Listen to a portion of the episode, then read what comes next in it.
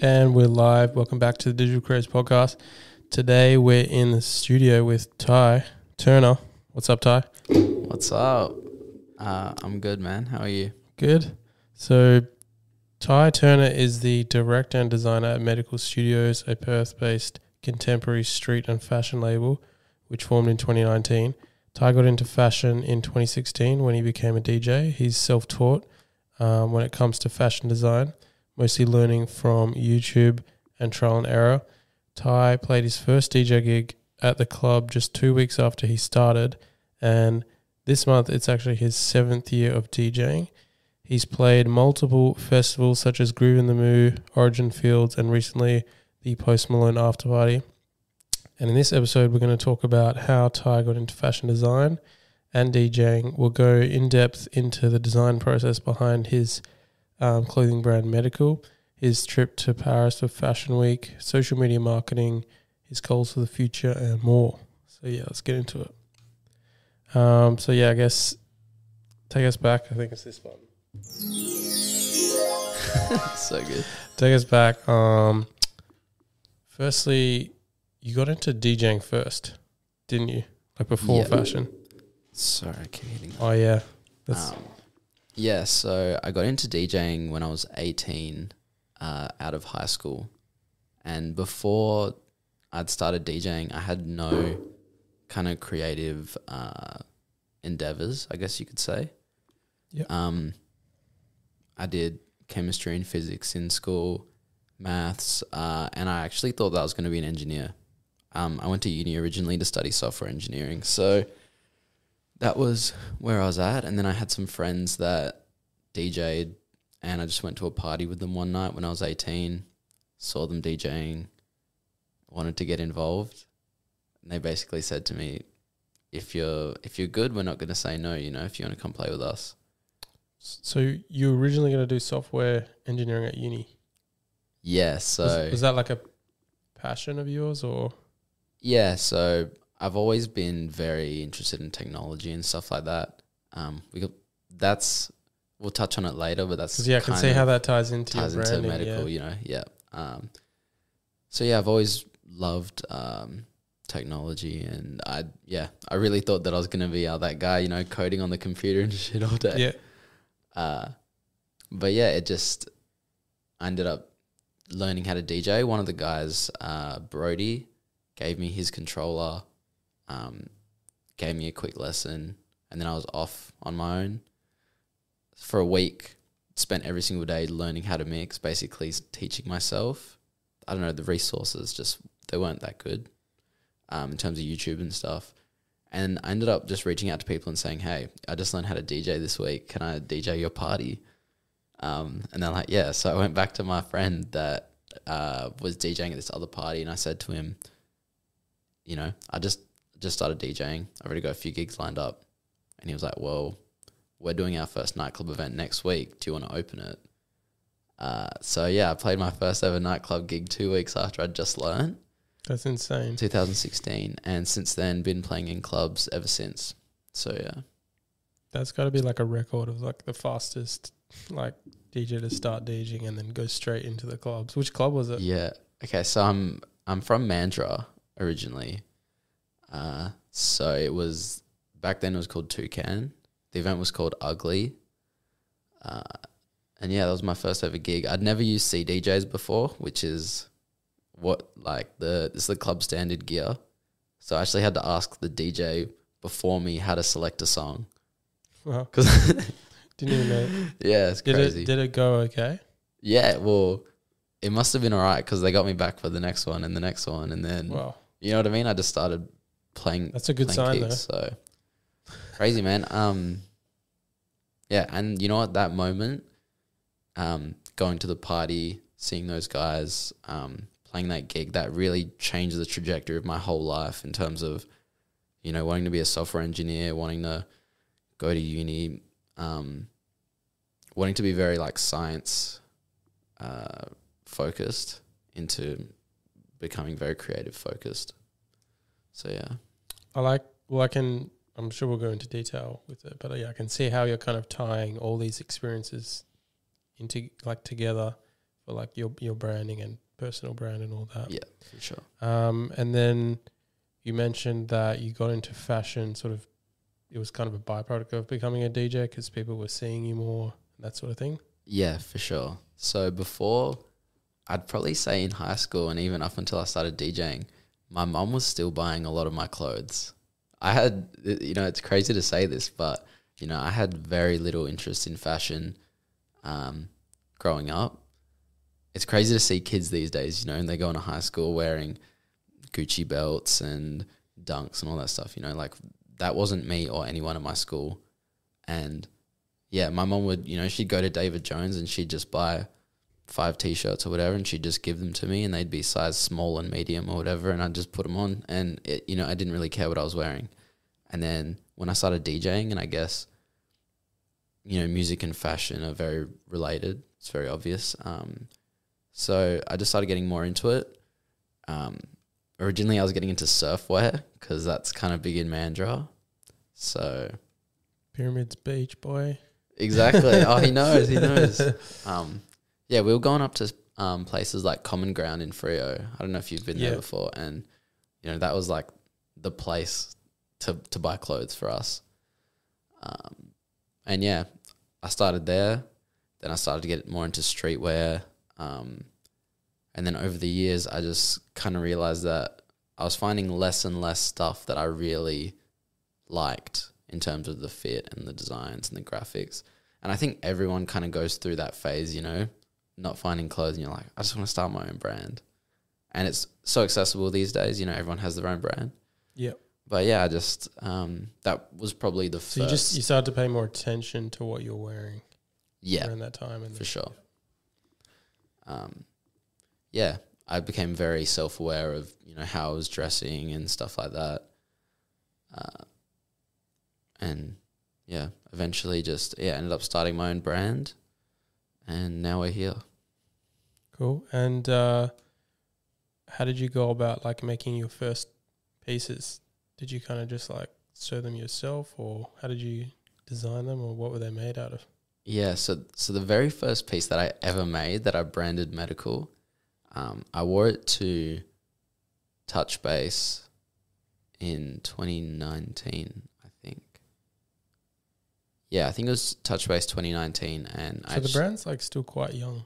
It Okay. is. Look, the brand. This will be the f- coming up to the fourth birthday this year, so it it's a long time. It's also not a long time. You know, in terms of businesses, the fact that I'm still doing it and that I think because my brain just like skips the COVID era, so oh kind of just feels like COVID fucked everything. Yeah. Um, but um, yeah, so the first piece I ever made, I wore it to a festival, and my brother had a bunch of uh, screen printing equipment because he's actually got his own brand uh, called Turnaboko. Shout out Jules Oh, and yeah. Marshall. Uh, and they started their brand before me. oh really wow. Um, and so my brother had all this screen printing equipment, and I asked him if he could screen print a shirt for me. Um, I had a shirt that I got from the op shop. It was six XL, so it was way too big. So I turned it inside out. Um, I have like basic sewing knowledge, so I rehem the bottom so that it would like actually fit, like be the right length. And then yeah, just screen print it on the front and the back. Um, the the back print actually said uh, social media seriously harms your mental health, which ended up turning into a sticker. It was just something that I saw on Oh, yeah. Instagram. Um, but yeah, that was the first piece that I ever made. so is Jules your brother? Is he older than you, or are you the same age? Are you, t- you guys twins? I don't We're know. twins, Oh, twins. which is um, I feel like not many people know that. Everyone thinks that he's my younger brother. I think he looks, he does look. I, maybe he has a baby. I can see the twins now. I just I didn't even know you guys were brothers until a bit later. Yeah, Um, but was he into fashion? I mean, maybe a controversial question. Was he into fashion before you, and then you kind of got inspired, or was he more into like? I'd say that our fashion journeys were very similar in terms of we both didn't really we weren't really into fashion that much. And then uh you know as we got older I guess kind of explored it more. His brand originally I'm sure if you got him on here you know he'd have stories to tell you. Uh, his brand originally that he started with Marshall was like surfwear focused. So one of the reasons that I actually started my brand, I had a lot of uh, event uh, production experience running nightclub events with the guys that I started DJing with. So we were running events down in Mandurah for a few years, and I'd basically sit in on meetings with Jules and his partner, and using my branding and marketing experience from running events, I was giving them like a few tips, you know, like oh, you know, you should do this instead. You know, why why are you gonna do this? You know, just a few things like that, and it made me realize, you know, oh, I know a tiny little bit more than these guys. You know, I want to start my own brand. Why Yeah, don't sure. I? Why don't I? You know, use that experience that I have, because you know, marketing and branding and stuff, it's quite transferable between Yeah, for sure. things. Yeah. Um, and then I guess what was like the first time you actually made like a like a piece of clothing, like put it sort of all together. Um, yeah, so 2019 was when I did my first collection um, that I actually had produced with a with a factory. Yeah. Um, That was like you. you so your first collection, you actually made the order because I know you have to. You design the patterns and stuff, right? yeah, so excuse me. Uh, that collection, I did the designs myself. I created the tech packs. I did all the measurements. It was all custom cut and sewn. Um, and yeah, sent it off. Got it made. This one was made in the. Was, my first stuff was made in the Ukraine. It's a little Oh, bit random. Uh, and it wasn't perfect, but it was my first stuff, so that's fine. Um, I just had a thought that I was going to say earlier, um, like a little prediction maybe, because you were mentioning um, like Jules and Marshall were going to do like more surfwear brand. I think Yeah. surfwear might be coming back. It might be like- Really? I just because I feel like when when I was in primary school, or whatever, people wearing like Billabong, Rip Oh yeah, for sure, for sure. Volcom, and I feel like you know with fashion it always comes back around. I feel like maybe surfwear like that Billabong Rip Curl like might come back. Who knows? Anyway, Yeah, true, like the board shorts and the Yeah. rashies and stuff. Yeah. Yeah, okay. Little prediction there, but we'll remember this yeah, remember this podcast. um, so yeah, you yeah you made like the tech pack, and then did did you you obviously like you mentioned you learned from YouTube, so you like did research, like learn how to make like the patterns and stuff all from YouTube, and then sort of sent it off. Yeah, so I'm completely self-taught um, design-wise in terms of fashion and just yeah, Illustrator, Photoshop, InDesign, uh, sewing, all that kind of stuff. I've taught myself just because I always like to be hands-on and you know be the person to actually make it. I feel like if you trust someone else to do something, they can't get inside your head and see exactly what you mean. I don't know if you've ever you know, got a logo done by a designer and you Yeah. explain it and then it turns out nothing like what you expect. It's just like almost it's less effort, just like creating it yourself because you know what you want, and then maybe I don't know. If, did you kind of try to get other people to design like if you like got graphic designer to make a logo and that was never really what you wanted, and then you learnt, or you just jumped straight into? Uh, yeah, in terms of logos, the very first logo that I ever had was actually made by a designer, but I didn't really I didn't really love it, but I also didn't really know what I wanted. So, you know, if if you're not very clear on your vision, then you're not going to get a clear result anyway. Um, So I you think- just started uh, like learning the different Adobe platforms, and then started creating it for yourself. Yeah, for sure. Um, yeah, it's. I think it's one of the craziest feelings, you know, to be so hands on in in terms of a product and create it from start to finish. You know, know that you designed all the measurements. You know, you chose the fabrics, you chose the exact fit, you did the campaign. You you know, it's a crazy feeling, and then for someone to actually buy that product, it's yeah, I can't even describe that. It's it's nuts. Yeah, well, I guess I'm I'm gonna find out about all that uh, because I'm yeah having exhibition next month. So it'll be like I've never really tried to sell my own product, but yeah, like my photography work over past like two or three years, putting it in a book and then selling that. It was I'm sure maybe you felt the same. It was quite like almost nerve wracking, like creating, like putting work into something that, like, and then I don't know, seeing if people are going to love it or not. Hundred percent, hundred percent. yeah, I'll find out as well. Yeah, it's you know you put so much passion into a product or wh- whatever it is, you know, and it's it's hard to know if people are going to appreciate that, you know. I think especially as a creative, like a lot of creatives feel that way, like putting your work out there.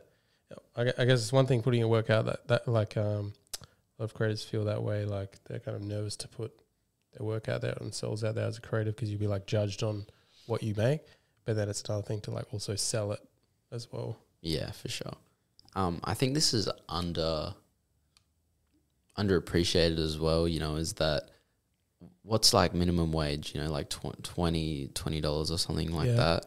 You know, if if you're selling a T-shirt for like eighty dollars, that's essentially four hours of someone's work just for one Mhm. T-shirt. You know. Yeah. So if you, it still blows my mind when people, you know, buy my stuff and it, you know, you, all I can think is like, damn, this person spent their hard-earned money on something that I made. Like that's crazy. Yeah.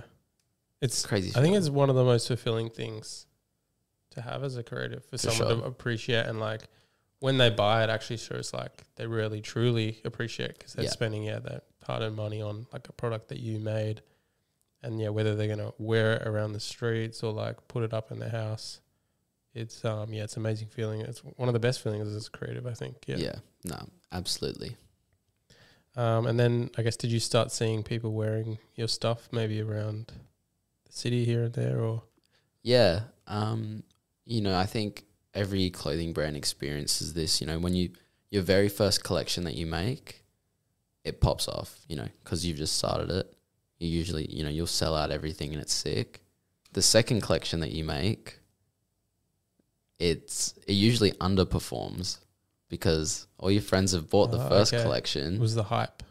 Yeah, like Exactly, the- you know what I mean? Got it. Yeah, and then you, you kind of have a moment where you realize like okay if i'm gonna you know if i if i want this to be a legit business it's got to be more than just my friends supporting it you know just for the sake of um you know they're friends with me it's interesting because I think even I can have this perspective as a photographer. Like when you're when you're shooting, uh, when you're just starting photography, you're shooting stuff that you like, that you enjoy. Oh yeah, this is cool. This is cool. This is cool.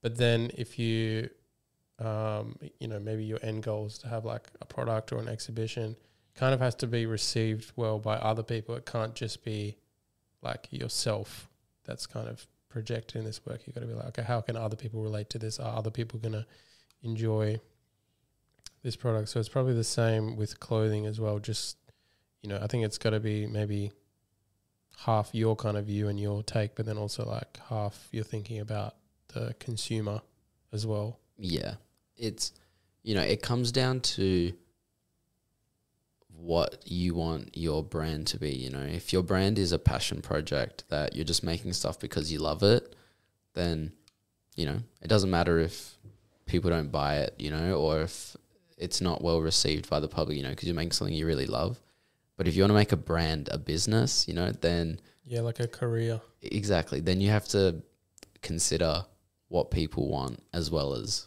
what you want, and then you have to compromise between them. Because at the end of the day, if you're not selling products and you're not turning a profit, it actually happens. And something that I was experiencing, something that I was experiencing, you know, is I was making products that I really liked, and then they might they'd still sell, but they wouldn't sell as much as Mm. you know you'd expect I was expecting and that creates an issue in cash flow which means it makes it a bit harder to buy the next collection you know Yeah. and then it also makes you refrain from creating stuff that you like because you're like fuck what if no one buys this Yeah.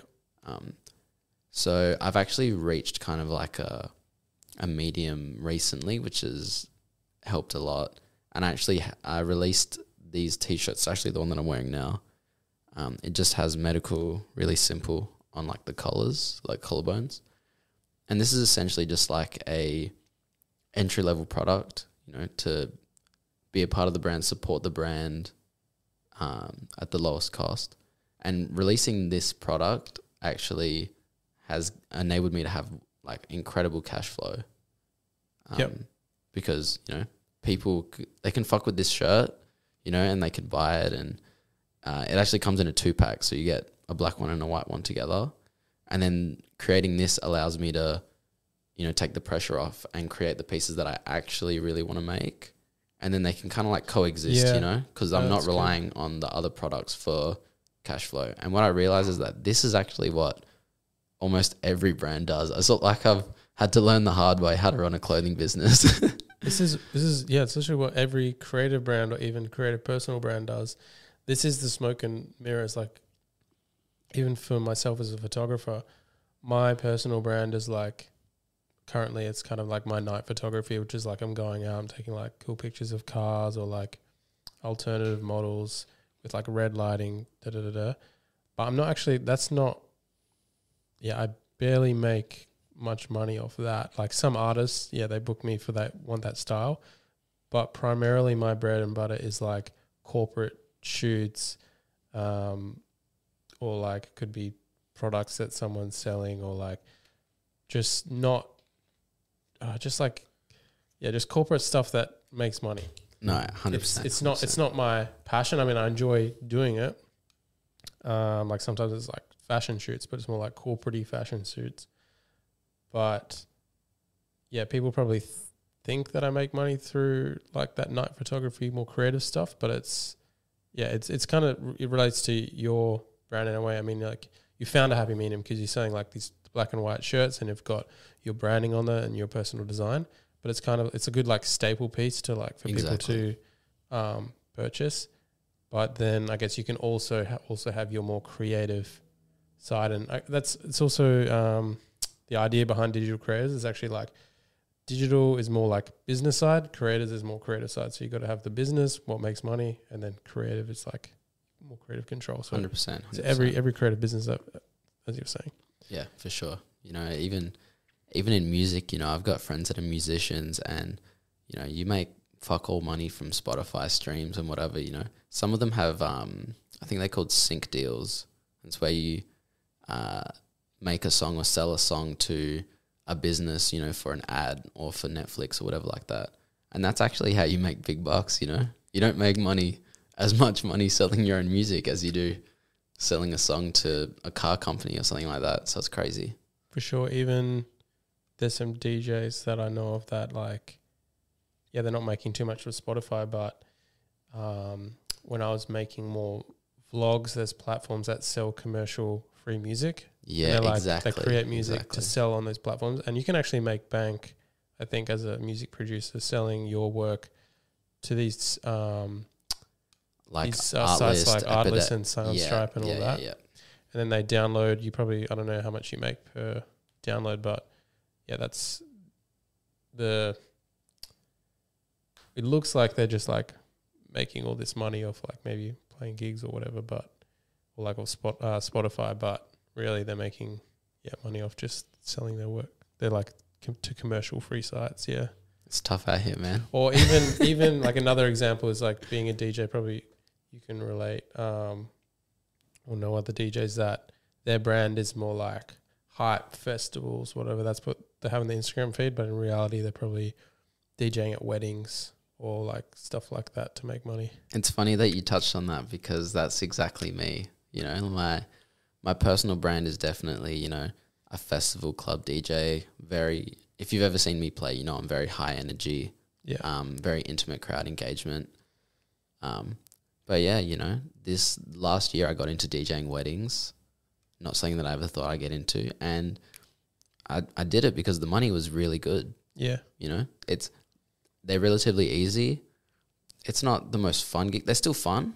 It's obviously not as fun as a festival, yeah. It's like But- I, I enjoy wedding photography as well, Um, but but yeah, the money is it's ludicrous. It's it's crazy. So Yeah, and I think it's just a part of the journey. Like, and it's a smart way to go about things. Like, how can you do something you love?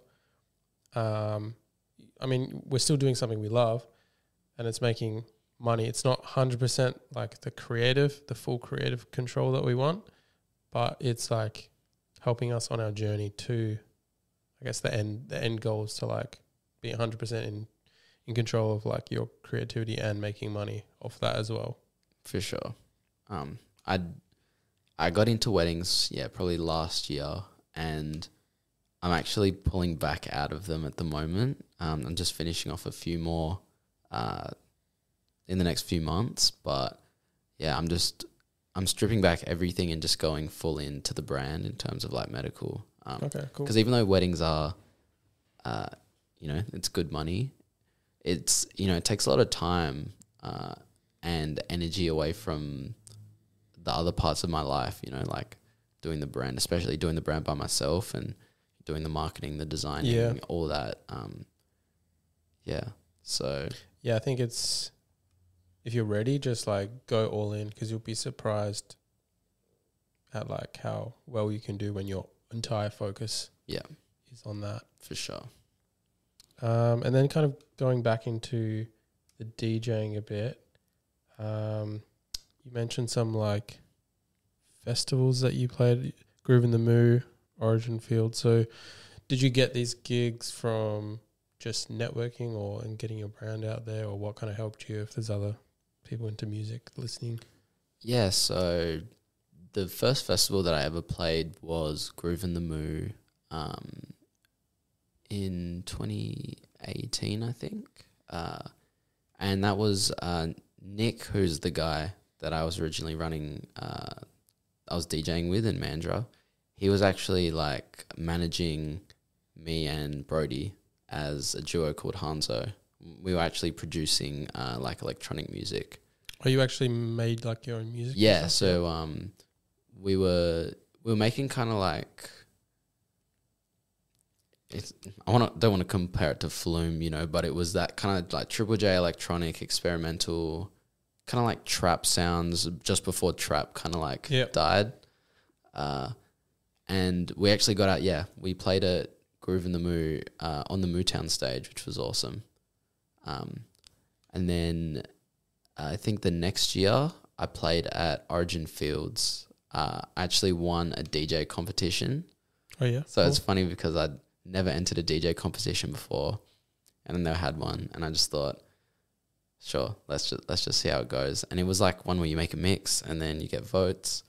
So I made a mix, got through, um, had all my f- friends and stuff vote for me. Uh, I ended up getting on, and uh, my best friend at the time, Jane, Jane the Virgin, she's been going off at the moment, playing heaps of uh, drum and bass gigs. I actually taught her how to DJ um, way back. And so me and her actually both won this competition together, and we both got to play at um, Origin, which was crazy. Wow. Um, and then yeah, the next year they invited me back to Origin, just um, without winning a competition, which was like a crazy feeling. They kind of knew who you were at that point. Yeah, so that was awesome. Um, and then yeah, I played a few other festivals like Seasons, Pineapple Club. Uh, And like, and you also you also been playing like a lot of clubs, obviously. in Yeah. So like, where have you mostly been playing? Uh, the clubs that I play the most at would be Butterfly, uh, Butterfly 73, Club Humble, uh, Dime at Barbez. I've been playing there a lot. Um, I play at Magnet House every now and then. He's all over. He's on. Yeah. yeah, you know what? It's yeah, being a DJ is weird. You're kind of you're kind of spread out between all these different venues. for sure.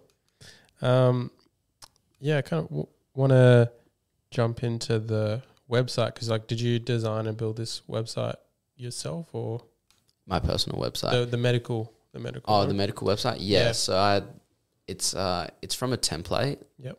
But then I basically built on the template myself. and um, what platform are you running it on? Shopify. Shopify. Don't. If you're thinking of starting a brand, don't waste your time. Don't waste your money. Go just use Shopify. I started not on Shopify. I was actually using uh, WordPress and WooCommerce, which is it's basically free when you get hosting for a website. So instead of paying fifty bucks a month, I was paying five dollars a year for a website, which I thought was awesome. but it was it was incomparable. Yeah. is expensive just because it puts everything in the right places and it's so easy to use. So Yeah, I definitely recommend Shopify, especially for like an ecom brand as well.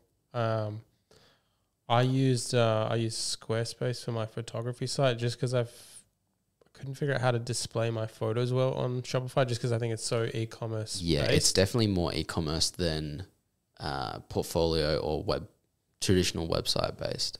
Yeah, so I'm like uh, having because I wanted to show my photos as well in like a gallery, and I don't think Shopify had that. I might try it out again, but, but yeah, so I just went Squarespace, which I think it's a happy medium before like a for like a portfolio site and a product site, but definitely for just pure products, Shopify is just like easy. It integrates with everything. Yeah. Um, I've recently been using Squarespace to build my own personal brand website. So Oh, yeah. that's Is that for- DJing or designing or It's for it's for all of it. So I just wanted to basically have a a resource which or like a like a portfolio that shows my DJing, it shows medical and it shows other kind of work that I've done. You know, I've done yeah, been blessed to model for, you know, some like big brands like Puma, oh um, really? Nike.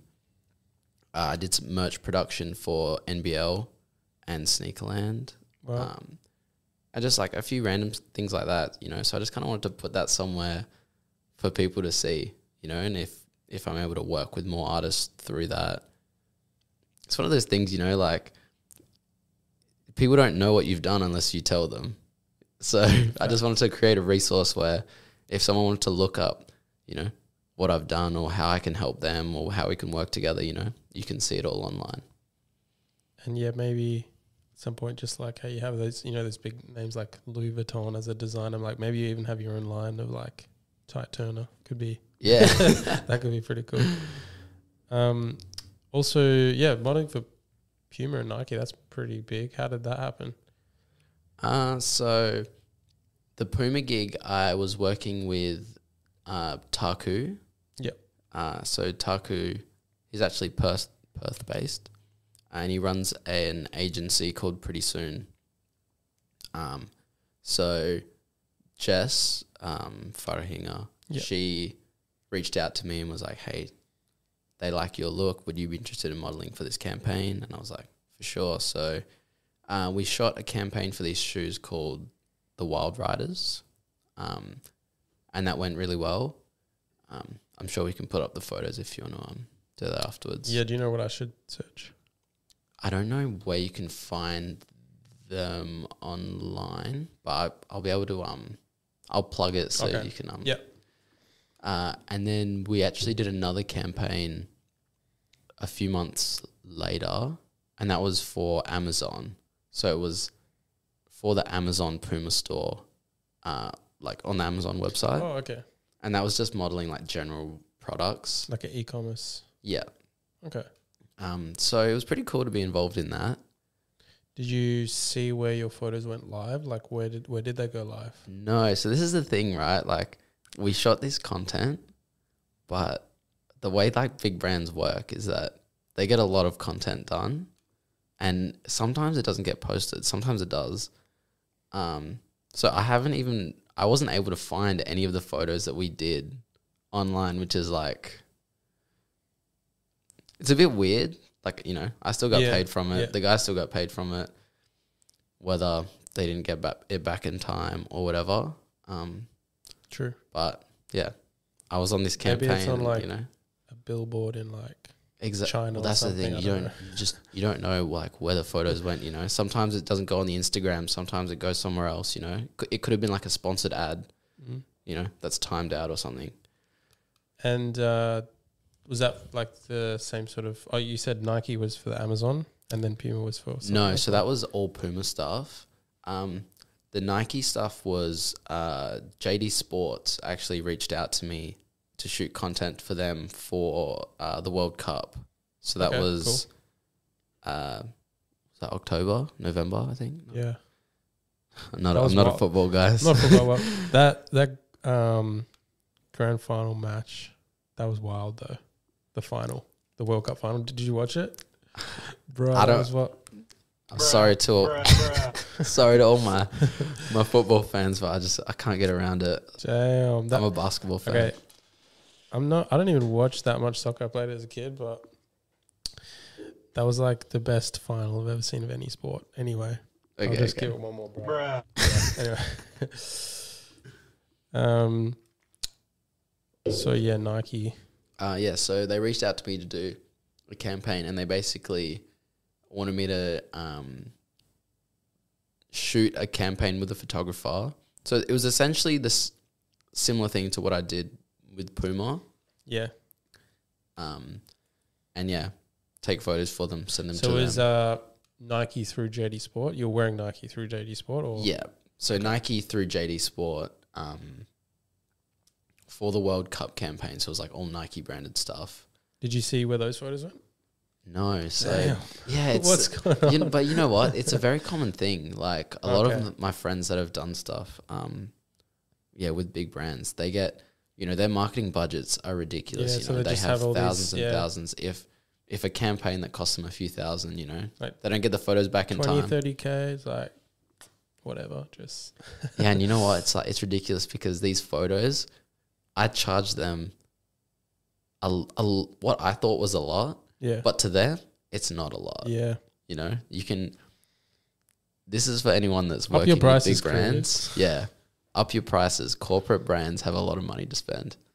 Yeah, something I've done recently is just like set my prices more than what I've ever had them, and just like keep it that way. I think it's just a place that you naturally get to. Is like because you know when you're first starting photography, you're working for cheap. You're running here, running here, like because you're like, oh, I'm, the more the harder I work, the more money I get. But then you kind of realize that you want to work smarter, not harder. So you have like a higher price because like you you know you've worked hard on your skills. You you're kind of there. So you, it was just a feeling that okay, I'm going to set my price here. So then I'm working sort of less or less running around, but then like you have a higher price. So is that something similar that you've done with like your DJ stuff or Yeah, um, DJing's a bit. DJing's a bit weird when it comes to gigs and I'd say like fees. It differs drastically depending on the type of gig. Um, if you're booked as uh, just like a, a DJ or if you're booked as an artist, you know, like as yourself, there's like different factors. For example, a gig like a gig like Seasons, let's say, right? Or like a you know, a festival which has local artists, they're not inclined to pay you an exorbitant amount because everyone wants that gig, right? gotcha? It's yeah. a competitive thing. Yeah, And they're not booking even though, you know, I'm gonna put my name on it or whatever, they're not necessarily booking me as Ty Turner. They're just booking me as a DJ on the hip hop stage. yeah. Um, saying that they do pay their DJs well, don't get me wrong. Um, but It's people might think, oh, the bigger the show, the more money you can charge, but it's kind of like who's who's bringing the value here. exactly, um, if you get booked as, and this is why everyone always pushes to be a producer instead of a DJ, you know, that's kind of the next natural step. Because if you're a producer and you can get booked under your name, um, you can charge more, you know, because people are booking you for your specific sound. Um, for a DJ, like a local DJ, the average um, hourly rate is like 80 to 100 an hour. And it's very hard to break out of that bracket because There's Ev- a lot of uh, DJs. there's a lot of DJs, and if you don't want to do it, they'll just find someone else that wants to do it for that Yeah. price. You know, you have you don't I have as think- much leverage. I think it's because one, you're just playing other people's music in a club. It's not Yeah. like you're creating the music and playing your own stuff. I think that's probably where the money is. I think it's a very difficult market, I presume, to get into, like being a DJ that produces your own music. And then you've got to be big enough to be booked for a club to play your own music. Then there's less people like that. But for someone who just plays, you know, club music, it's probably like that's what a lot of DJs do. So Yeah, um, and yeah, you've really got to be able to differentiate yourself from uh, the other DJs. You know, it's very competitive. Everyone's doing it. I think it's a skill that honestly everyone should have because there's nothing better than having a party with all your friends, you know, and you're all mixing back to back and stuff like that. That's amazing. But in terms of being an actual DJ, like at a club, you've got to do something different from everyone else. You know, you've got to really stand out. Um, I've something that I've always done that's like true to my brand is like I said, my uh, stage presence and stage energy and crowd engagement is some of the best probably in Perth. You know, I may not be the actual best DJ, but I really do make an effort to engage with the crowd and get everyone involved. And you know, that's why people book me because they know that I'm gonna bring the vibe Yeah, no matter true. where it is.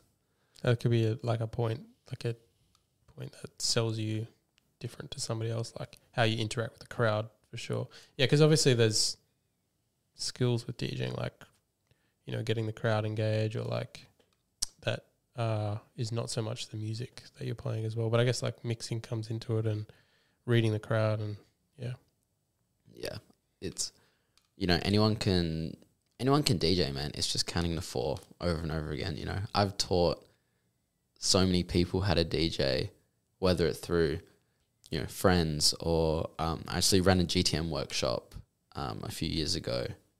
Um, I, I was teaching at Your Shot um, last year when they came to Perth. Um, you know, I've taught so many people. It's not a hard skill to learn. Um, so you've got to, yeah, you've got to do something different.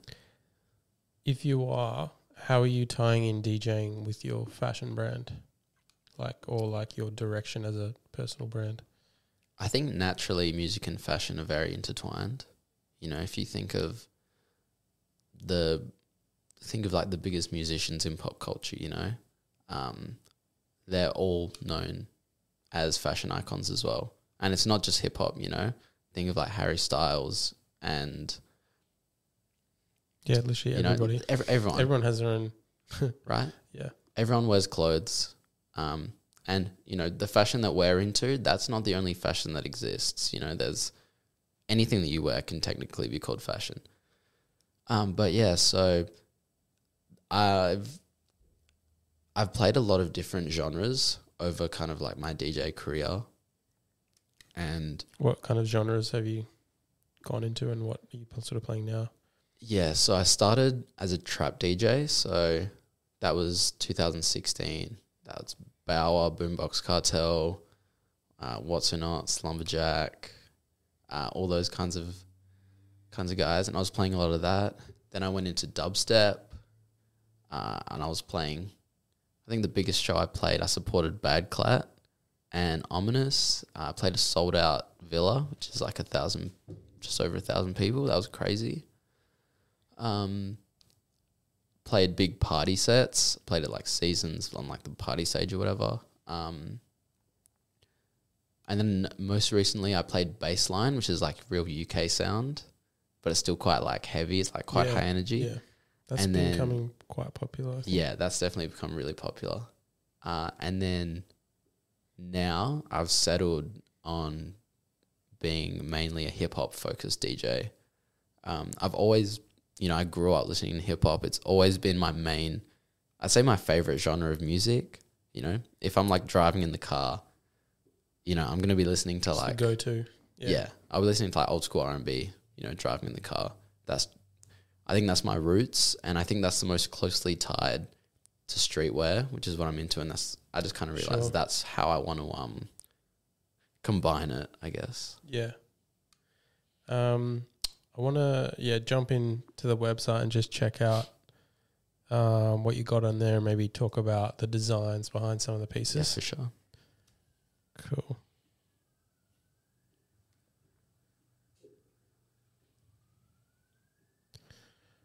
So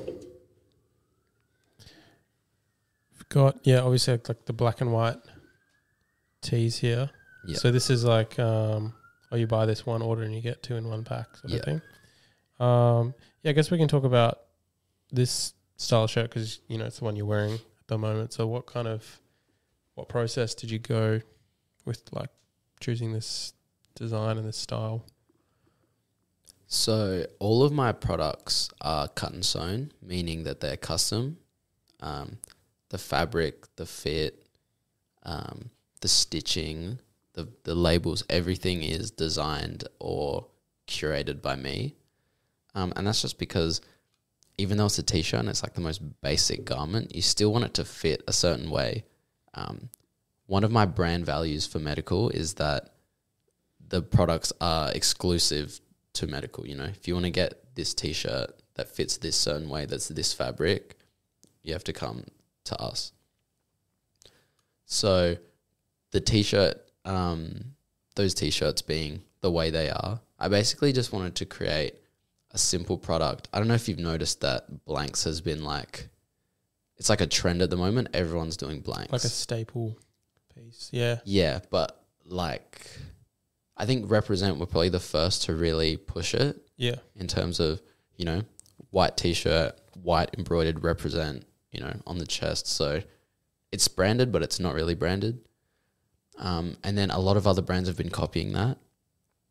And at first, I was like, you know, I was pulling, Kind of basic.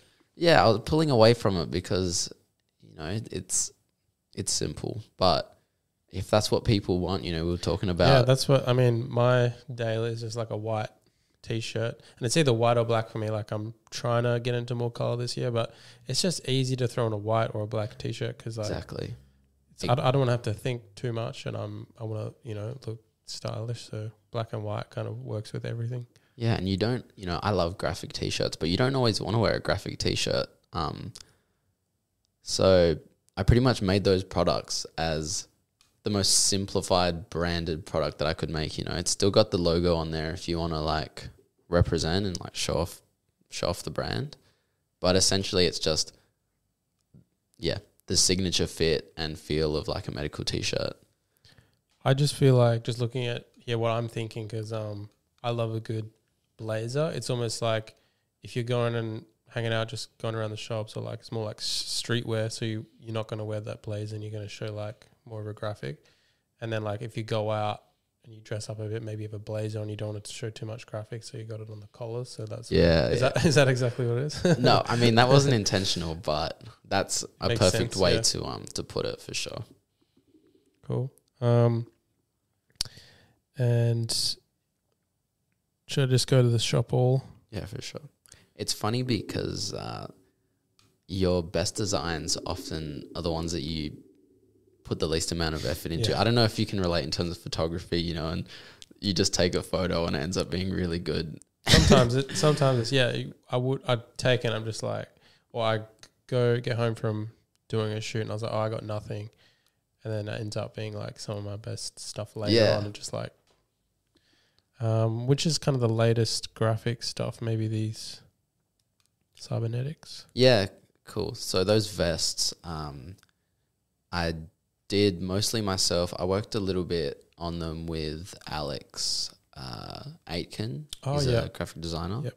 He um he just kind of like he was there when I was making it, and he was giving me some pointers. Uh, but yeah, what kind of went into that do you, do you know much about like what went into that whole the graphic or like the design for it. Yeah. Yeah. So I so I still had the concept for um for the design. He just helped a bit with the composition. Um, going back to technology and stuff like that, you know, as we were talking about earlier, one of the reasons that I started medical, you know, was I had this love for technology growing up, and I thought that was going to be you know, a software engineer, or whatever. And so medical is kind of a way of like paying homage to the positive impact of technology on my life. You know, my, me and my brother, we played games, you know, growing up, you know, every day, and that's how we bonded, you know, and I'd watch movies with my family. It's it's stuff that we all did, but I really wanted to yeah, take th- that feeling and put it into the clothing, you know. Um, the blue color is obviously, you know, like a blue screen on a computer. Um, and I've really like adopted that to the brand and it's it's pretty like synonymous with the brand now. I think like if you see the blue color, you know that it's it's medical, which is like which is cool.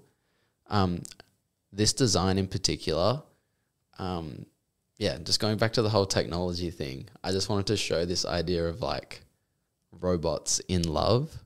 I think I'd recently watched Ex Machina. I don't know if you've seen that movie. I haven't seen it. Um, but isn't there a Japanese designer that's um, also deals with that concept. Uh, I need to find his name. Hajime Sorayama. Yeah, yeah, Sorayama. Um, so, okay, this is actually a funny story. I probably even shouldn't even say this. So this image that I was using on this vest was actually an image that I got from another failed design from uh, a Fiverr designer, Mm-hmm. and I basically reworked it and took this like robot face and put it on there. Obviously, did some adjustments to it Yeah, it it wasn't until after I'd created it and I'd released it that I was like, I want to find out where this photo is actually from, just to know, you know, who made it. And then I found out that it's actually a Hajime Sorayama robot. Oh, really? Yeah, you can't tell because of the way it's been manipulated. yeah, Um, and I'm not, you know, I've sold them out now, so I won't be rerunning that graphic or anything like that. So I don't sue me. But, um, but yeah, Hajime Sorayama, amazing, um, amazing artist. He does the sexy robots. yeah, yeah, yeah. Um, you never know what you're gonna find on Fiverr. Like, I don't know. It's, you know what, Fiverr's like you tell yourself it's gonna be fine every single time, and then it's it's just the worst. I don't know if I'm the only one that has terrible experiences on Fiverr, but yeah, I guess yeah, you never know where. Like sometimes I bet it's even like you're not even dealing with the design. It's just like someone's paying someone to like design. So like you never know. But I mean, it's a it's one way of doing things for sure. If you if you really don't know any designers, you know, in your area around you, go to Fiverr. But I would recommend if you can, find designers, find people that are local to you that you can meet up with in person and work with because the product's going to be better. You're going to pay a little bit more, but you'll be able to have that communication so much crisper. This, Yeah. is, this is just a tip for anyone that's like getting into clothing and stuff like that. Communication is Um, key. Yeah, communication is so important. Um, no, I really like this design. I think the blue and the pink just work really well, and I haven't. It just really stands out, and I've seen the way um you've styled it with like the white shirt and that sort of thing, and I'm like, yeah, it looks really good. Um, yeah, I think um, knitwear's become very staple to the brand. It was actually an accident. I never intended to uh, make knitwear. Um, Well, I guess it kind of ties into the concept of. I mean, you can wear knitwear out, and then also knitwear can be quite fancy if you're going to an event. So it Yeah. kind of ties into that concept. yeah, I like the. Um, I've liked building, you know, kind of two sides to the brand, having the streetwear aesthetic, but also being able to dress it up. You know, if you're going to a dinner Yeah. or, you know, being able to wear it with trousers and go somewhere fancy, like you said. Um, and even, you know, I think one of the things that I started when I, or I said when I started the brand is that I want to create a uniform for myself. And uniform was actually a big part of the initial branding. Um, and essentially, I wanted to create my own uniform for my own office or my own job, you know, that I'm going Oh, to okay, every yep. So that was an idea. Excuse me. Uh, when I started. And so, yeah, obviously, uniforms are quite formal per se. I think just going off from like what I sort of wear, like as a photographer, like, you know, in just as being a photographer in Perth, like I want to wear something casual because, like, I don't know, Perth, I guess being a photographer in Perth is a bit more casual than if you're like, you know, being a photographer in Paris or Japan or whatever. We're kind of a bit more casual here. So I want to still look professional, but also be casual. So I think that's why I sort of go with the, you know, white tees and black pants or whatever, but it's still casual. So I think just having that approach of, yeah, being, you could wear it like in the street, but also dress it up a bit. I think that's like, that's really cool. It's like almost, yeah, very contemporary, sort of more high end streetwear, but you can like style it sort of however you want. Yeah, I think that's pretty cool. For sure. I mean, I still, you know, I still consider my stuff streetwear because that's kind of, you know, the roots of the fashion that I, you know, that I liked. but it's also kind of not strictly streetwear because when I think of streetwear, I think of like tracksuits, you know, and that's the. I think the bare bones of traditional streetwear is you know the joggers and the the hoodies, and that's not really what I'm focused on. So, it's kind of like it is a streetwear brand. It's also not quite a streetwear brand, but somewhere in between. For sure. Have you got the um photo shoots on here as well? Maybe from like is there any photo shoots in particular you wanna that we should look at? Let me check what's updated. I'll just uh, switch to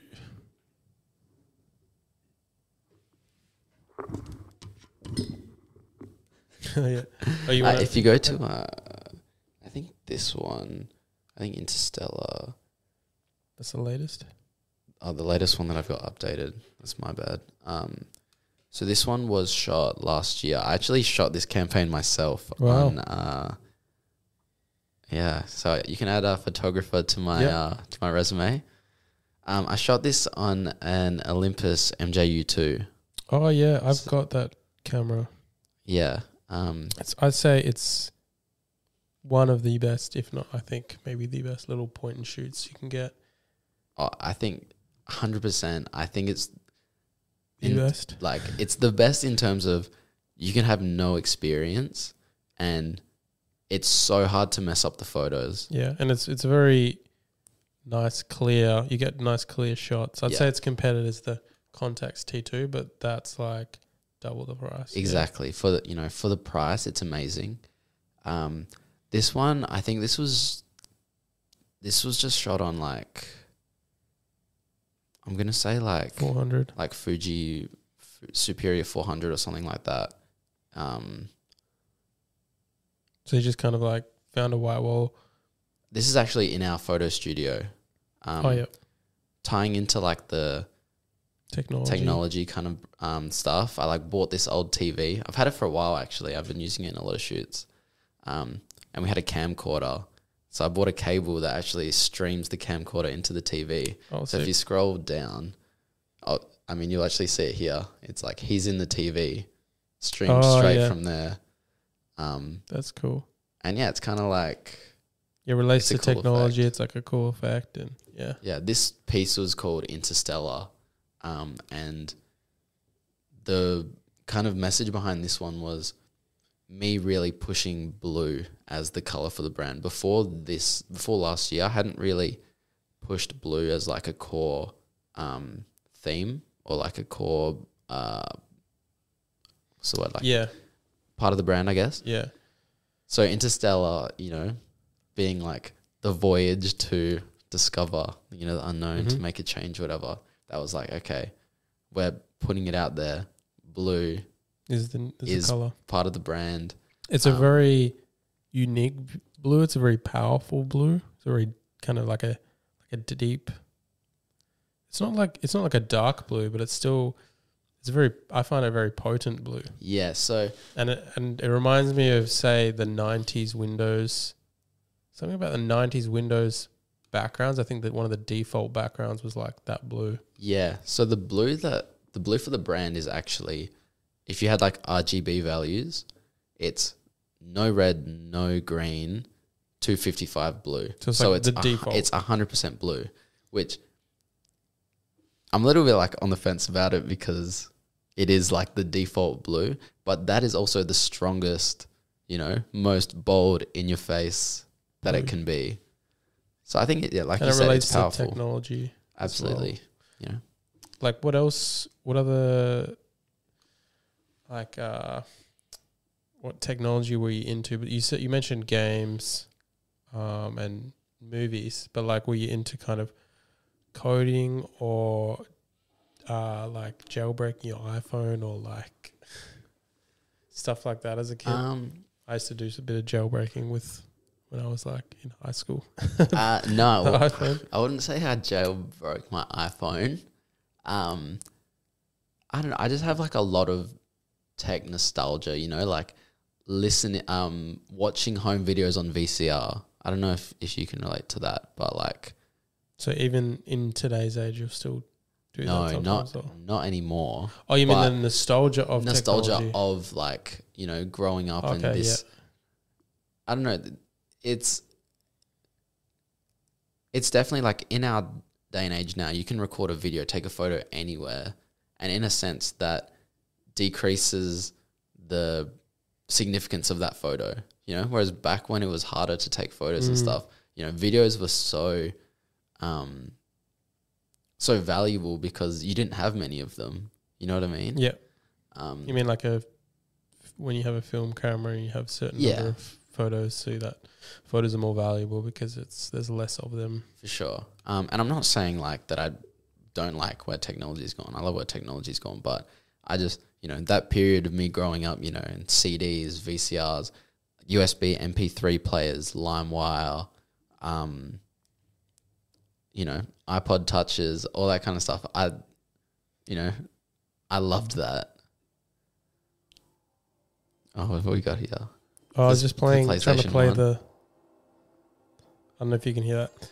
I don't, Oh, I don't think I connected the sound properly, but uh, yeah, I was just. It reminded me of the PlayStation One sound or like Absolutely. those, those PS One sounds, like very nostalgic. I should probably make one one of the podcast sounds, but yeah, there's like a certain vibe to that, and I think yeah, it's interesting how in fashion, I think a lot of that happens with a lot of brands. Like maybe growing up, you you into Pokemon or Yu Gi Oh or uh, Dragon Ball Z, and then like when you grow up, like a lot of the designers kind of use that as inspiration because like everybody's looking back on their nostalgic kind of moments as inspiration. So it's kind of like a similar approach to what you did.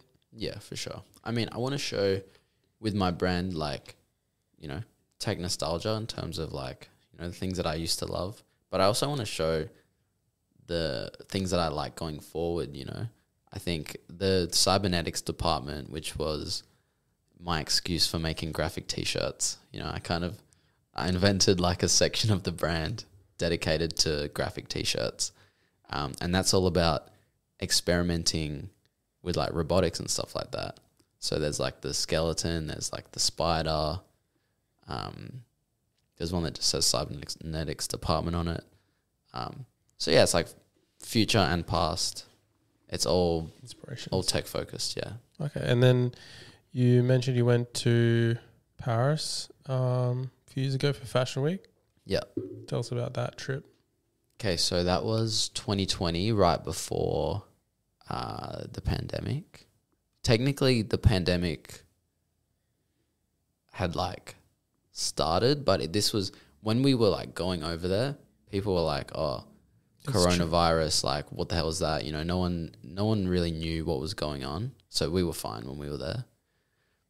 Um, and yeah, that was that was about six months after I'd started my brand, so it was it was brand new. I wasn't. Sh- I was wearing a few Medicle things, but I wasn't showing it off to anyone. You know what I mean? It's The first You know, pieces, yeah. yeah. I think Ed was. You know, we'd meet a few people, and Ed would be like, "Oh, this is Ty. He's got his own brand," and I'd just kind of look at him, and I'd be like, "Don't. I don't want to show them an Instagram profile with like Too five soon, followers." You know what I mean? Like, um, you know, everyone starts projects, and they don't usually see them through. You know, so it's.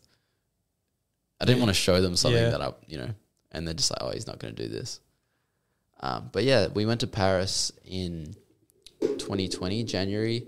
I went with Ed uh, and Sil. Ed was buying, he goes every year, um, twice a year. Maradona Yeah, Edward Maradona Noir. from Cabinet Noir. Uh, so he runs his own store, and because of that, he goes and buys clothes over there. So basically, So he's sourcing clothes. And he's like checking out the brands, being like, "Oh, do I want this in my store?" Yeah. Sort of thing. Yeah. So the way that um, big brands on that scale work is basically they'll plan their collections six months or more in advance. So for autumn winter, it'll be six months before, and they'll show at um, one of the fashion weeks, and they'll show their upcoming collection in a showroom.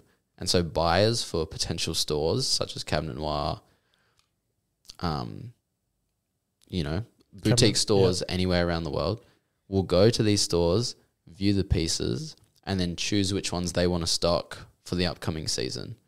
So like before it's um, officially released, they'll like Yeah. see it, and So you'll you'll see the garments before they're released. That Okay. was really cool. that's kind of is that the whole idea of a fashion show in in a way. Like you're seeing the garments before they release, and the buyers are all sitting around looking at it Mm, most of the time. Or I'd say the showroom's a little bit different to the runway show. also, it wasn't so much a show; it was just like a private. Yeah, okay. So there's two there's two main parts. There's the actual runways, which is um, the shows where they show off a certain number of looks and they create, you know, like a uh, a theme and it's it's a show, you know, that people go to.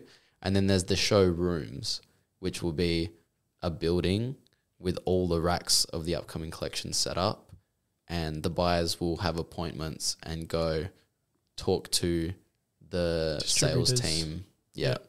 Uh, and then figure out what they want to order. And in those showrooms, um, they want you to buy, so they look after you really well.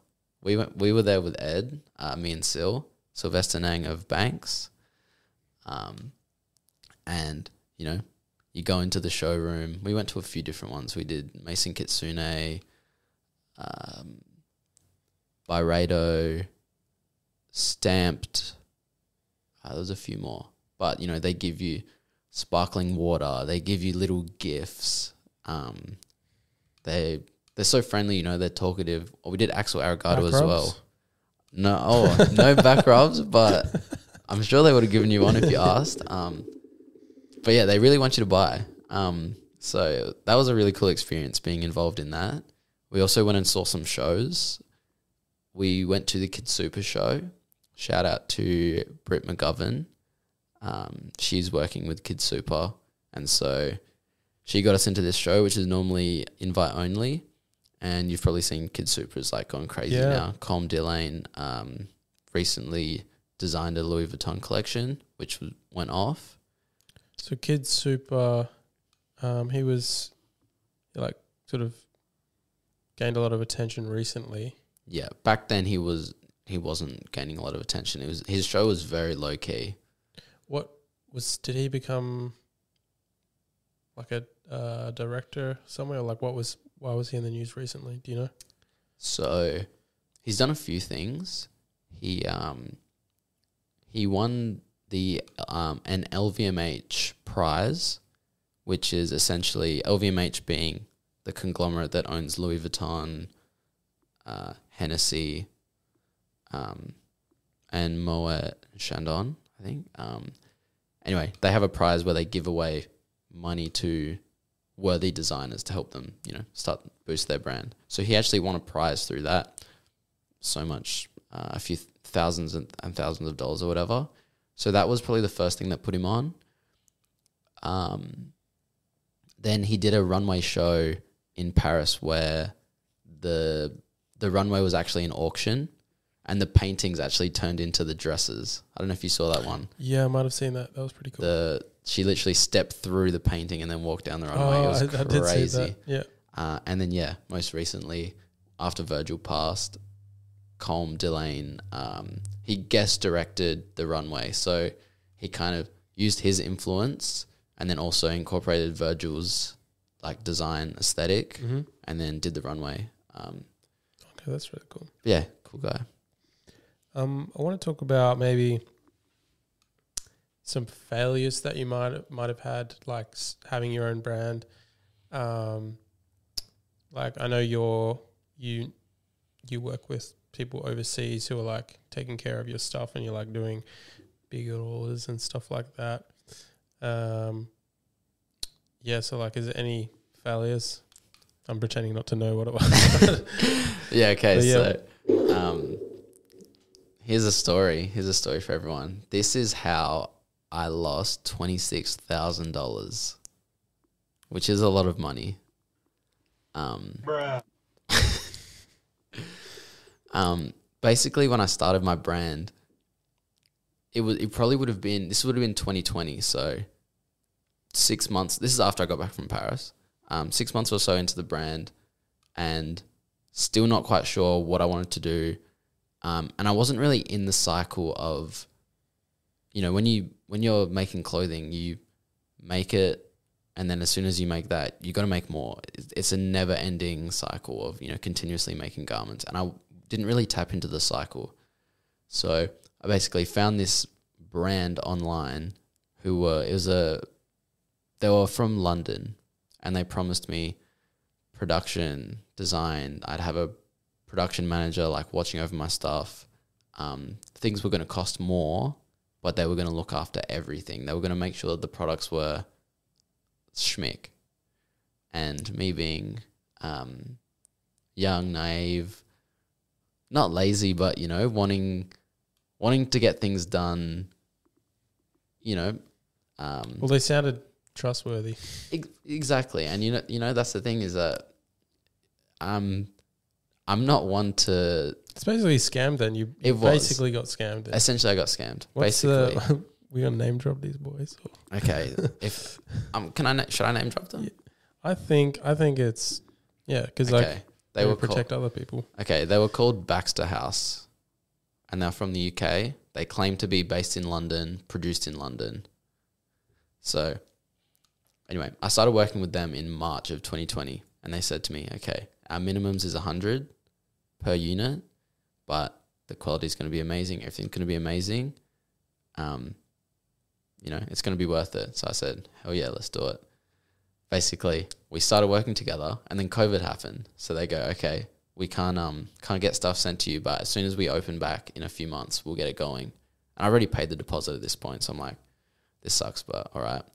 We get to around June, July, and um, they're like, okay, our factory's open. I'm like, okay, cool. Can we get some samples done? Oh, yeah, we're working on it, working on it. Nothing. I don't receive samples until August, so two months after that. And the samples are nothing like what I asked for. I get the t shirt and I'm like, what's going on? And they're like, oh, your cut and sew dimensions were similar to a blank, so we just we just gave you the blank. And I'm like, it's not what I asked for. They send me a hoodie. It's air, but I'm like, sure and then some trousers. So we can actually get up on the screen um, the pieces. It's funny because people will recognize these pieces as like something that I sold without knowing like, you know, the full story.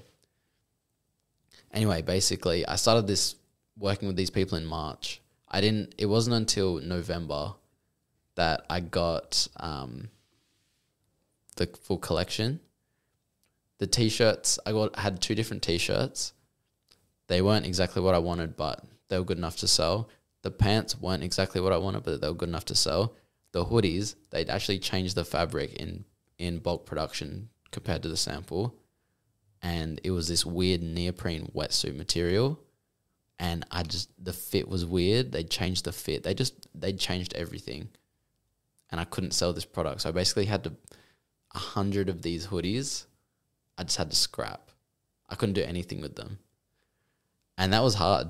Um, in terms of the other stuff, I just had to, I'd already spent, like I said, $26,000 on this collection. No refunds available, no negotiating. You know, when you're working on that international level, you know, I was just a kid, you know, 20, 22 or something. I'm not going to get lawyers involved. You know what I mean? That's a lot of money. Um, and yeah, it was an expensive lesson. I had a hundred of each piece, and they sold. But you know, when I'm when I'm saying they sold, I probably sold like twenty to thirty of each piece, and I basically just had to take it on the chin. And yeah, I took that whole collection as a loss. I had all these hoodies that I couldn't sell, had all these t-shirts that weren't moving. You, know what I mean? When you're a small brand, hundred units is a lot. Um, and yeah. Yeah. That's crazy. It sounds to me what they might have done, just presuming, is like got all that money, ordered like your items with like some cheaper quality stuff, and then it looks like yeah they gave you what you wanted, but really they they pocketed. hundred Quite a percent. bit, And you know what? I found out as well when they were shipping me the goods, they shipped them from Romania, so they weren't even shipped from London. And that's when I realized in my head, I'm like, they literally outsourced the production to Romania, which is a poorer European country. Mm. You know, they they made thousands. They probably made twenty grand off of me. Yeah, and who knows who else they did and it's to? crazy because now where I'm at now, you know, and I'm doing like larger clothing orders. I'm spending a fraction of the price of that. And I just realized, you know, you're you can be taken advantage of very easily if you don't know how much things should cost or what the procedures are or who to trust. Um, but yeah, that's an expensive lesson to learn for sure. For sure, yeah. I think I guess takeaway is um yeah, really maybe understand like especially if you're putting that much money in, I guess maybe talk to people who have worked with them before. Um it's it's very difficult with online like working with online people because it's not like person to person, you don't know who they are. Here in Perth, I guess like you know the sort of network, so it's like you can trust people more, but online it's I guess it's different, but um yeah, I think just as creators, we all make mistakes. Unfortunately, that was like a huge investment, so that was like a big mistake. But moving forward, I'm sure you're like you're much more streamlined with Yeah. how you go about things. I think um, it's going on what you were saying about you know asking other people. It's really weird because in clothing, everyone is such a gatekeeper. No one wants to give out the secret sauce. No one wants to tell other people how to do do things. And that was me. I had friends that had clothing brands, and I'd reach out to them. Hey, how do I do this? How many pieces should I order? And people would just say, "Sorry, man. Like you, you just gotta figure it out for yourself." And I'm like, "What?" And that's just that was normal.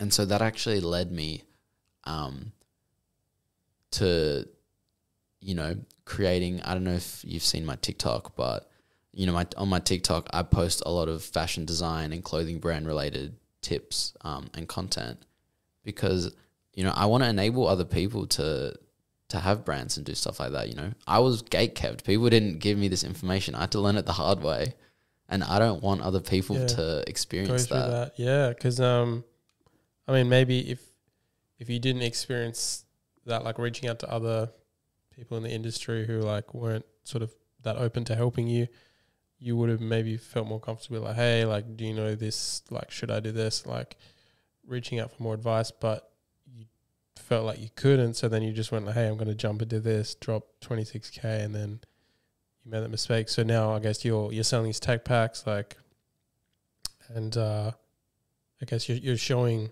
you know, a lot of your process for people to like help people. I guess Yeah. that's really good. For sure. Yeah, the tech pack is just um it's just it's my first digital product that It's I've like ever five made. bucks, eh? Yeah, five dollars. Um, and it's the exact tech pack that I send to manufacturers. It's made in a spreadsheet in Excel. Um, and yeah, that's just that's one way for me to like give back to people. Um, you know, being able to have access to that. If you ever message me on TikTok or Instagram relating fashion design content, I always get back to everyone as well. Um, because yeah, I I want to enable other people to be able to do stuff. Because yeah, at the end of the day, no one can like fully replicate what you're doing. Nobody understands your brand the way you do. Nobody like grew up with technology being the inspiration or like grew up with your influences, which ties into the brand. Um, so like no one could fully, yeah, copy that.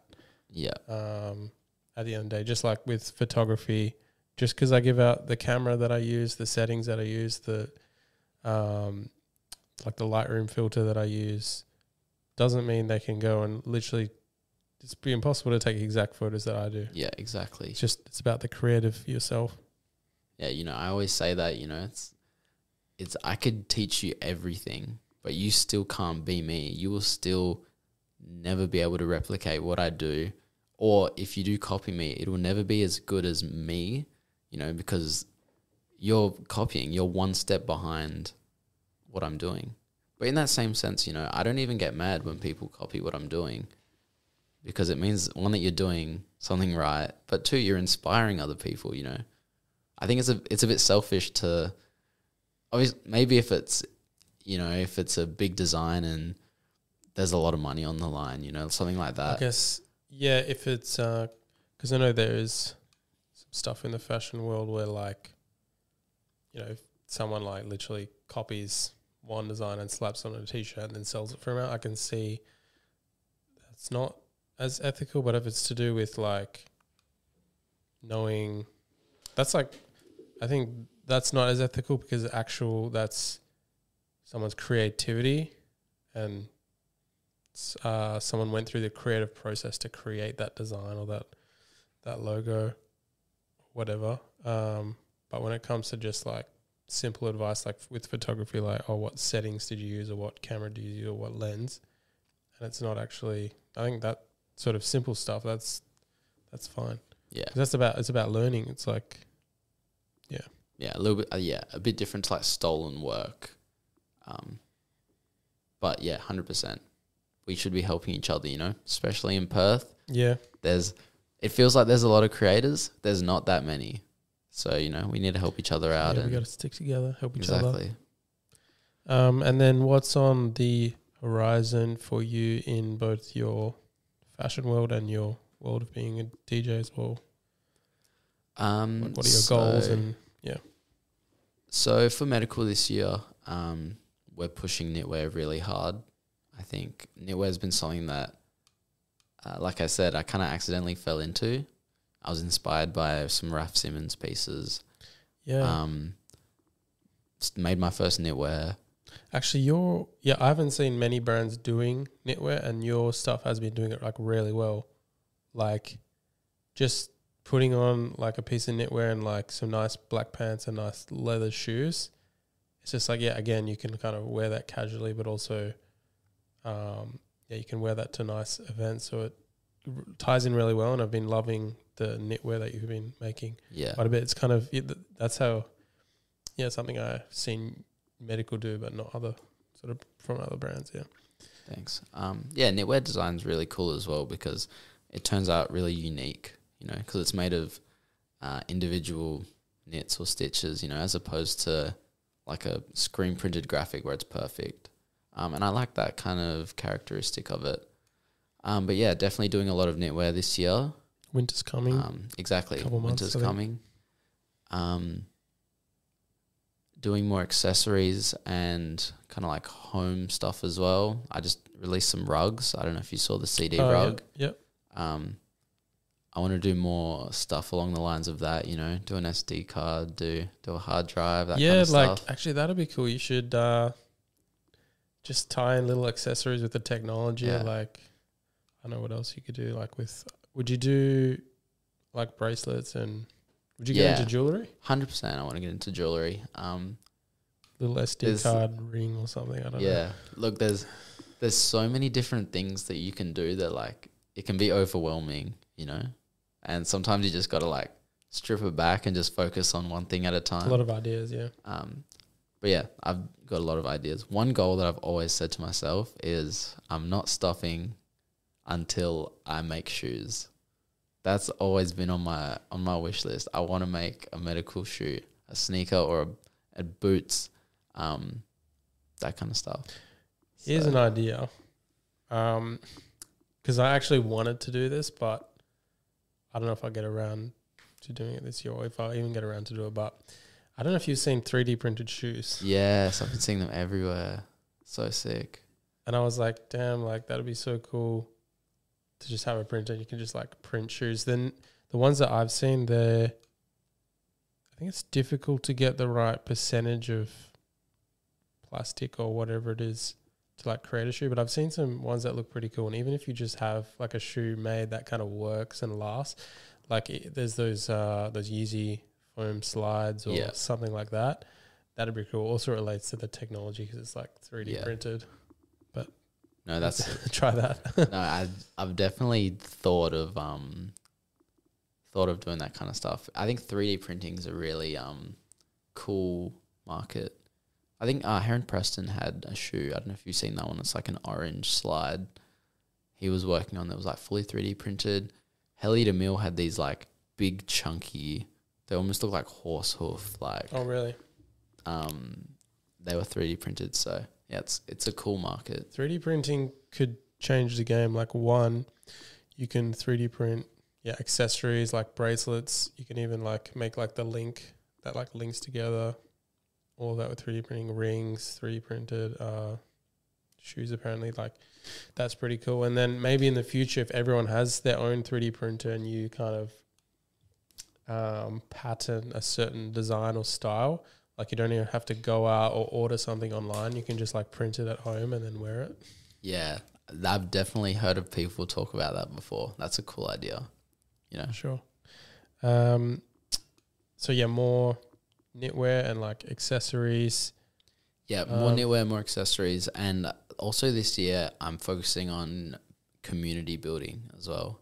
I think um, that's an underrated feature for any kind of brand is your community and cultivating them and making them feel included um, and special. You know, Yeah, like people. Who's you know who's the best brands that did it? You know, like Supreme, th- probably like the OG community brand. You know, um, How did they do that? How did they like create a community? there's well they're a skate brand so you know they cultivated that skate community to the next level you know that it literally reached it literally expanded past skaters you Mm. know to make everyone who wasn't a skater want to be a skater. Yeah, for sure. just to be a part of the brand. Um and yeah i think community is such an important thing that we can often neglect you know you can forget that your customers are real people. Like i said they spend their hard-earned dollars on you. Um, and you should you should put in that extra effort you know to make them feel valued because if you can a part of it, a part of something. Yeah. I don't. You've probably heard of you know a thousand true fans. You know that's hundred percent true. You know if you can have people that fuck with you on that level and they want to like ride with you forever, that's how you're going to grow your brand to the next level. So how how are you going to grow your community, like the Medicle community? Do you have any ideas or plans for that? At the moment, I'm working on events. Um, I think events are a great way of bringing people together, um, in the physical sense. You know, so everything's not just strictly online, because we do live kind of like strictly online.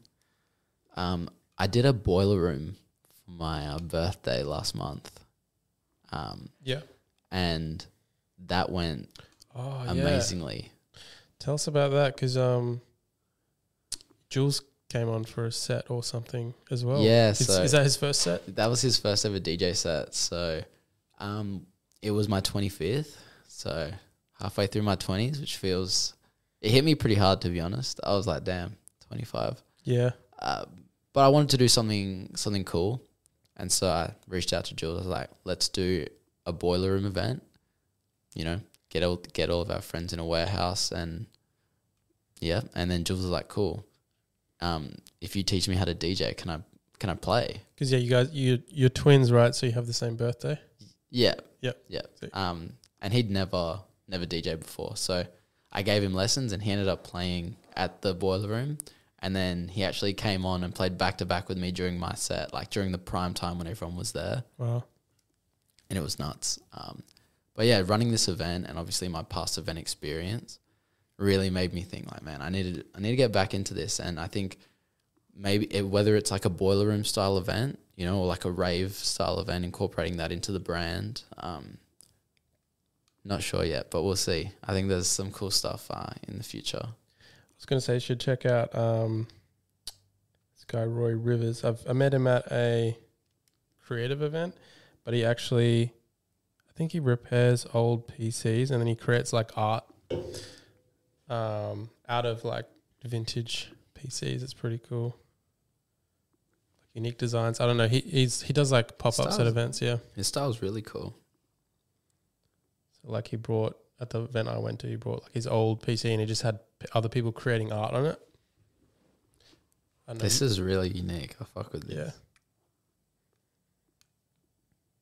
So even if you had like a little, that guy. you had a little um event like a pop up for Medicle, just going off that tech that technology theme, you could do a lot of cool stuff. Like I don't know, have game people playing like retro games, like people making like retro art. Like I can see how, yeah, an event like that where it's not, yeah, it's like it's Medicle, it's the clothing, but then it's also like these things that relate to the brand as well, and it like brings people together. But that that kind of would be pretty cool. Yeah, no, hundred percent. It's um, yeah, it's all about creating a unique experience. That's something that I really believe in strongly. So, yeah, that idea of like you know painting a computer or some, something like that. That's Yeah. that's that's cool. Sick. Ty, thank you so much for coming on the podcast. Um, it was amazing talking to you, hearing about your story and um, your brand and like everything you've been doing. So yeah, thanks so much. Thank you so much for having me. It's been a uh, good experience. Um, where can people find you and your brand on like online? Uh, my Instagram is Ty underscore Turner T Y E, uh, and my brand is Medicle Studios, spelled M E D I C L E. Um, and I just launched my personal website, tyturner.com. So check that out as well. Sweet. I'll leave all of that in the show notes. Thanks again, guys.